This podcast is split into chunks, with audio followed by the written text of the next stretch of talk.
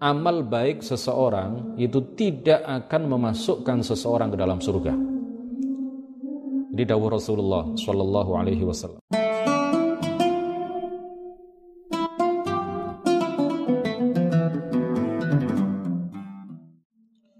Kita lanjutkan. Pembahasan tentang ilahiyat yang bait nazam yang terakhir. قال المؤلف رحمه الله تعالى ونفعنا به وبعلومه وأمدنا بأمداده وأفاض علينا من بركاته آمين وجائز بفضله وعدله ترك لكل ممكن كفعله Sifat jaiz bagi Allah subhanahu wa ta'ala ini, ini adalah bait nazam terakhir dalam bab pembahasan tentang ilahiyah, tentang ketuhanan. Ya, setelah ini Eh, bab pembahasan yang berikutnya yaitu tentang kenabian. Sifat-sifat nabi, sifat wajib bagi nabi, sifat mustahil bagi nabi, sifat jaiz bagi nabi dan seterusnya. Wa jaizun bi fadlihi wa adlihi tarkun li kulli mumkinin ka fi'lihi. Wa jaizun dan jaiz baik secara akal maupun secara syara' bagi Allah Subhanahu wa taala untuk memberikan pahala kepada orang-orang yang taat kepadanya bifadlihi jaiz. Kata orang Jawa wenang. Sifat jaiz Allah itu salah satu contohnya adalah jaiz baginya apa ya jadi tidak wajib. Tidak wajib baginya tetapi jaiz. Ya jaiz baginya, ini merupakan sifat jaiz baginya, artinya boleh e, mungkin saja dilakukan dan mungkin tidak dilakukan, gitu. Itu sifat jaiz. Bukan sifat wajib, bukan sifat mustahil. Sifat wajib itu artinya sifat yang pasti ada pada zat Allah, sifat yang pasti tetap pada zat Allah Subhanahu wa taala seperti yang sudah kita sebutkan wujud, kidam, bakok dan seterusnya. Sifat mustahil itu artinya sifat-sifat yang mustahil tetap pada zat Allah Subhanahu wa taala sedangkan sifat jaiz itu sesuatu yang mungkin dilakukan oleh Allah ya boleh dilakukan oleh Allah dan mungkin saja ditinggalkan oleh Allah Subhanahu wa taala. Wa jaizun dan jaiz bagi Allah Subhanahu wa taala untuk memberikan pahala kepada orang-orang yang berbuat taat kepadanya bifadlihi dengan karunianya, dengan anugerahnya, dengan fadlnya. Ya, bifadlihi wa judihi wa karamihi wa in'amihi sama artinya. Min ghairi wujubin alaihi dan hal itu tidak wajib baginya. Fa innahu subhanahu wa ta'ala la yantafi'u bi ta'ati at-ta'i'in wa la yandarru bi 'isyanil. Karena Allah Subhanahu wa taala tidak mengambil manfaat dari ketaatan orang-orang yang berbuat taat kepadanya dan tidak terkena mara bahaya dengan sebab kemaksiatan dan dosa yang dilakukan oleh orang-orang yang melakukan maksiat dan dosa kepadanya. Jadi al-fadl itu artinya adalah al-i'ta bi fadlihi wa jaizun bi fadlihi. Al-fadl itu apa? Al-fadl itu artinya adalah al-i'ta an ikhtiyar, la an ijab ya. Memberikan sesuatu dengan eh, apa namanya tanpa wajib baginya. Menganugerahkan sesuatu tanpa wajib baginya. Anikhtiar ya dengan kehendaknya dia memberikan sesuatu tanpa memberikan sesuatu itu adalah wajib baginya. Di dalam sebuah hadis riwayat Imam Al-Bukhari rahimahullah dan lainnya yang diriwayatkan oleh Imam Abu eh, sahabat Abu Hurairah radhiyallahu anhu bahwa Rasulullah sallallahu alaihi wasallam bersabda lan yudkhila ahadan amaluhu al jannah amal baik seseorang itu tidak akan memasukkan seseorang ke dalam surga. Ini dawuh Rasulullah sallallahu alaihi wasallam. Lalu para sahabat bertanya qalu ya Rasulullah wala anta ya Rasulullah Termasuk engkau wahai Rasulullah, apakah amal baikmu juga tidak akan bisa memasukkan engkau ke dalam surga? Qala Rasulullah dawuh, la wala ana. Iya, sama saja. baik kalian maupun saya, itu amal kita, amal kebaikan kita itu tidak akan bisa memasukkan kita ke dalam sur surga illa ayyataghammadani Allahu bifadlin wa rahmah kecuali apabila memberikan kepada kita fadl anugerah kurnia dan rahmatnya jadi artinya bahwa amal kebaikan amal soleh berbagai ibadah yang kita lakukan berbagai kebaikan yang kita kerjakan itu tidak mewajibkan kepada kita masuk ke dalam surga, tidak memasukkan kita ya, tidak bisa memastikan masuknya kita ke dalam sur surga. Innama birahmatillahi yadkhulunaha. Jadi para hamba itu kalau kalaupun kemudian mereka melakukan kebaikan lalu dimasukkan oleh Allah ke dalam surga itu bukan karena kebaikan yang mereka lakukan mereka masuk surga tetapi itu semata-mata adalah karena rahmat karunia anugerah Allah Subhanahu wa taala. Jadi karena Allah tidak wajib baginya melakukan sesuatu, maka Allah juga tidak wajib baginya memasukkan orang-orang yang taat ke dalam surga. Kalaupun Allah memasukkan orang-orang taat, orang-orang yang melakukan berbagai kebaikan ke dalam surga, itu bukan karena amal kebaikan mereka, bukan karena wajib bagi Allah melakukan itu tetapi itu semata-mata karena fadl karena rahmat karena anugerah karena karunia murni karena karunia Allah Subhanahu wa taala bukan karena yang lain. Waqad wa'ada man amana wa 'amila shaliha wa mata 'ala dzalika an yakuna. Ya, Allah Subhanahu wa taala menjanjikan bagi orang-orang yang beriman dan dan melakukan amal kebaikan kemudian mati dalam keadaan beriman dan melakukan kebaikan mati dalam keadaan sudah bertaubat dari dosa-dosanya kalau memang dia pernah melakukan dosa Allah janji kepada mereka untuk memasukkan mereka ke dalam surga dan Allah tidak mengingkari janjinya. Dan Allah tidak mengingkari janjinya. Tetapi sekali lagi ketika seseorang masuk ke dalam surga itu bukan karena wajib bagi Allah memasukkan dia karena dia telah melakukan kebaikan Eh, wajib bagi Allah memasukkan orang yang seperti ini ke dalam surga tetapi para ulama ahli sunnah mengatakan apa ini murni karena rahmat dan karunia serta anugerah dari Allah Subhanahu wa taala. Fal-amalul hasan alladhi ya'maluhu al-mu'minuna huwa bifadlim min Allah.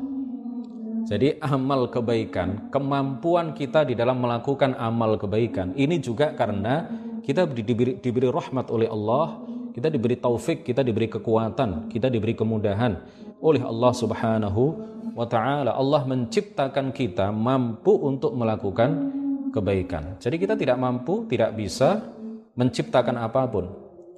Perbuatan-perbuatan baik yang kita lakukan ini ini uh, uh, bukanlah ciptaan manusia, bukanlah ciptaan kita, tetapi ini adalah ini adalah murni ciptaan Allah Subhanahu wa taala. Karena Allah adalah pencipta segala sesuatu. Allah adalah yang menghendaki terjadinya segala sesuatu. Ini wajib diyakini seperti ini ya. Karena ini adalah akidah yang telah disepakati oleh para ulama ahli sunnati wal jamaah. Wa khalaqahu fihim laisuhum khalaquh wa huwa yudkhiluhumul jannah bifadlin minhu aidha.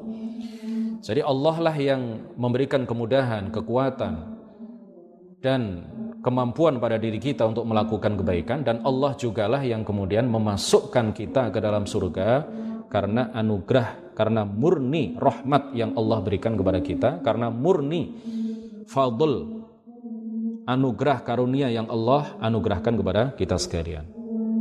Nah ini beda dengan akidah ahlus sunnah ini berbeda dengan apa yang diyakini oleh orang-orang Mu'tazilah. Orang-orang Mu'tazilah itu punya keyakinan seperti ini Kata mereka bahwa Allah itu wajib melakukan sesuatu yang paling maslahat pada hamba, baik di hal-hal yang berkaitan dengan agama mereka maupun hal-hal yang berkaitan dengan dunia mereka. Jadi menurut keyakinan Mu'tazilah, jika ada seorang hamba yang taat kepada Tuhannya, idza ata'a al-'abdu rabbahu kata mereka, fima amarahu bihi faqad wajaba 'alaihi an yuthibahu 'alaihi wa an yu'awwidahu 'amma lahiqahu minhu. Jadi kalau kata orang Mu'tazilah, kalau seorang hamba itu melakukan ketaatan, melakukan amal soleh kepada Allah Subhanahu wa taala, melakukan berbagai ibadah kebaikan kepada Allah Subhanahu wa taala, maka Allah wajib memberikan pahala kepadanya dan wajib memasukkan orang itu ke dalam ke dalam surga.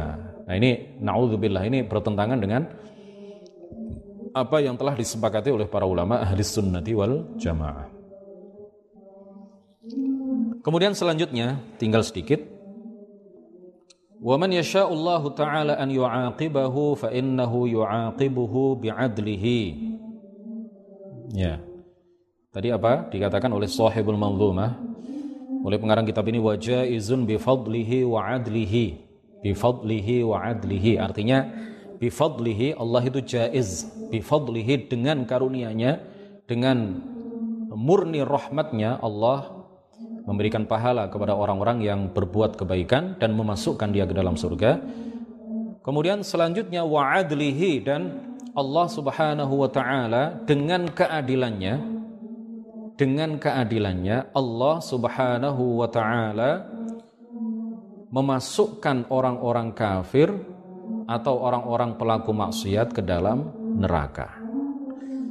Ya orang-orang yang dikehendaki oleh Allah Subhanahu wa taala untuk disiksa olehnya kemudian Allah menyiksanya di neraka dalam kehidupan akhirat kelak maka ini adalah murni bi'adlihi murni keadilannya bukan zulman minhu jadi itu bukan kezaliman Nah, jadi kan apa namanya Allah lah yang menciptakan keburukan pada orang-orang yang melakukan keburukan. Allah jugalah yang memasukkan orang yang buruk ini ke dalam neraka kelak di akhirat. Dan ini bukan kezaliman dari Allah. Allah lah yang menciptakan kekufuran pada diri orang-orang yang melakukan kekufuran. Kemudian Allah jugalah yang memasukkan orang kafir karena sebab kekufuran yang telah yang telah diciptakan oleh Allah ke dalam neraka kelak di akhirat ini adalah murni bi'adlihi dengan keadilannya, dengan sifat adilnya, bukan zulman lahu, bukan kezaliman. Karena Allah Subhanahu wa taala menegaskan di dalam ayat Al-Qur'an, "Wala yadhlimu rabbuka ahada." Wala yadhlimu rabbuka ahada. Dan Allah tidaklah sekali-kali berbuat zalim kepada siapa pun. Karena kita dan seluruh apa yang kita miliki ini adalah milik Allah Subhanahu wa taala. Jadi kezaliman itu dalam salah satu definisinya adalah melakukan tindakan-tindakan pada sesuatu yang bukan miliknya. Melakukan tindakan-tindakan tertentu pada sesuatu yang bukan milik orang itu, ya. Sedangkan kita dan apa yang kita miliki adalah milik Allah Subhanahu wa taala. Allah melakukan apa saja terhadap kita itu sesuai dengan apa yang Dia kehendaki dan itu tidaklah dikatakan sebagai zalim. Allah Subhanahu wa taala menyatakan innallaha yaf'alu ma yurid. Allah menghendaki, Allah berbuat apa saja sesuai dengan apa yang dia dia kehendaki. Kemudian di dalam sebuah hadis Rasulullah sallallahu alaihi wasallam menegaskan sebagaimana diriwayatkan oleh Imam Abu Dawud, Imam Ibnu Majah dan lainnya bahwa Rasulullah menegaskan kepada kita semuanya lau annallaha 'adzaba ahla samawatihi wa ahla ardihi seandainya Allah Subhanahu wa taala mengadab, menyiksa seluruh penduduk langit dan seluruh penduduk bumi. La'adzabahum wa huwa ghairu zalimin lahum. Niscaya Allah akan mengadab mereka dan Allah tidak tidaklah disebut sebagai berbuat zalim kepada mereka. Walau rahimahum dan seandainya Allah memberikan rahmat kepada mereka semuanya lakanat rahmatuhu khairan lahum niscaya rahmat Allah itu lebih baik bagi mereka min a'malihim dari perbuatan-perbuatan mereka. Maka tidak boleh kita protes kepada Allah Subhanahu wa taala seperti yang dilakukan oleh iblis ketika dia diperintahkan oleh Allah Subhanahu wa taala untuk sujud penghormatan kepada Nabi Adam lalu dia tidak mau dan protes kepada Allah dan akhirnya inilah yang membuat dia kafir dan diusir dari surga. Fallahu ta'ala yaf'alu ma yasha' wa yajuzu fi haqqihi ta'ala tarkun likulli mumkinin. Apa yang dikatakan oleh sahibul manzumah tadi? Tarkun likulli mumkinin ka fi'lihi. Tarkun likulli mumkinin ka fi'lihi. Artinya Allah Subhanahu wa taala melakukan apa saja itu sesuai dengan yang dia kehendaki wa yajuzu fi haqqihi ta'ala tarkun likulli mumkinin minal mumkinat. Wenang bagi Allah boleh jaiz bagi Allah ya mungkin bagi Allah Subhanahu wa taala tarkun likulli mumkinin. Meninggalkan sesuatu yang mungkin terjadi secara akal. Contohnya apa? Seperti tidak menciptakan keimanan pada diri Zaid dan menetapkan kekufuran pada diri Zaid. Ya, tidak menciptakan keimanan pada diri fulan, tetapi sebaliknya menetapkan kekufuran pada diri fulan.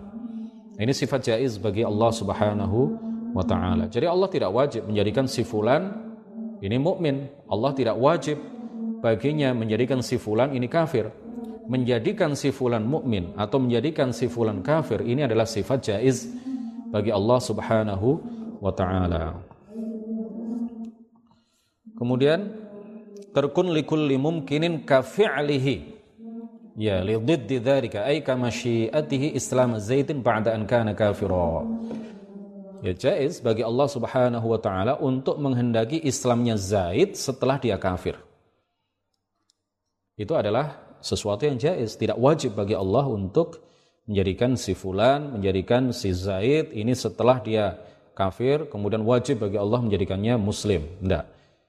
Allah menciptakan kekufuran pada diri Zaid, ini adalah sesuatu yang jais baginya, sesuatu yang mungkin dia lakukan. Allah menjadikan Zaid muslim setelah dia kafir, ini juga sesuatu yang jais bagi Allah Subhanahu wa taala. Jadi id la syai'a fi hadzal alam illa bi iradatillahi wa masyiatihi wa taqdirihi wa qada'ihi wa takhliqihi wa ilmihi. Tidak ada sesuatu apa pun yang terjadi di alam ini kecuali dengan kehendak Allah, kecuali dengan takdir Allah, kecuali dengan qada Allah, penciptaan Allah, kecuali dengan ilmu Allah. Semua yang terjadi di alam ini adalah kehendak Allah, ketentuan Allah, takdir Allah, penciptaan Allah dan semuanya diketahui oleh Allah Subhanahu wa taala sawa'un kana hadzal hadithu khairan aw syarra fa innahu bi ta'ala yujadu la ghair yadullu ala dhalika sharihu qaulillahi ta'ala wallahu khalaqakum wa ma ta'malun yang baik maupun yang buruk itu semuanya diciptakan, dikehendaki, ditentukan, ditakdirkan, diciptakan oleh Allah Subhanahu wa taala, yang baik maupun yang buruk. Sedangkan yang baik itu diperintahkan diridhoi dicintai oleh Allah sedangkan yang buruk tidak diperintahkan tidak dicintai tidak diridhoi oleh Allah Subhanahu wa taala. Tetapi baik maupun buruk itu sama-sama diciptakan sama-sama dikehendaki sama-sama ditentukan sama-sama ditakdirkan sama-sama e, terjadi terjadinya itu diketahui oleh Allah Subhanahu wa taala. Untuk pertemuan kali ini kita akhiri. Mudah-mudahan menjadi ilmu yang bermanfaat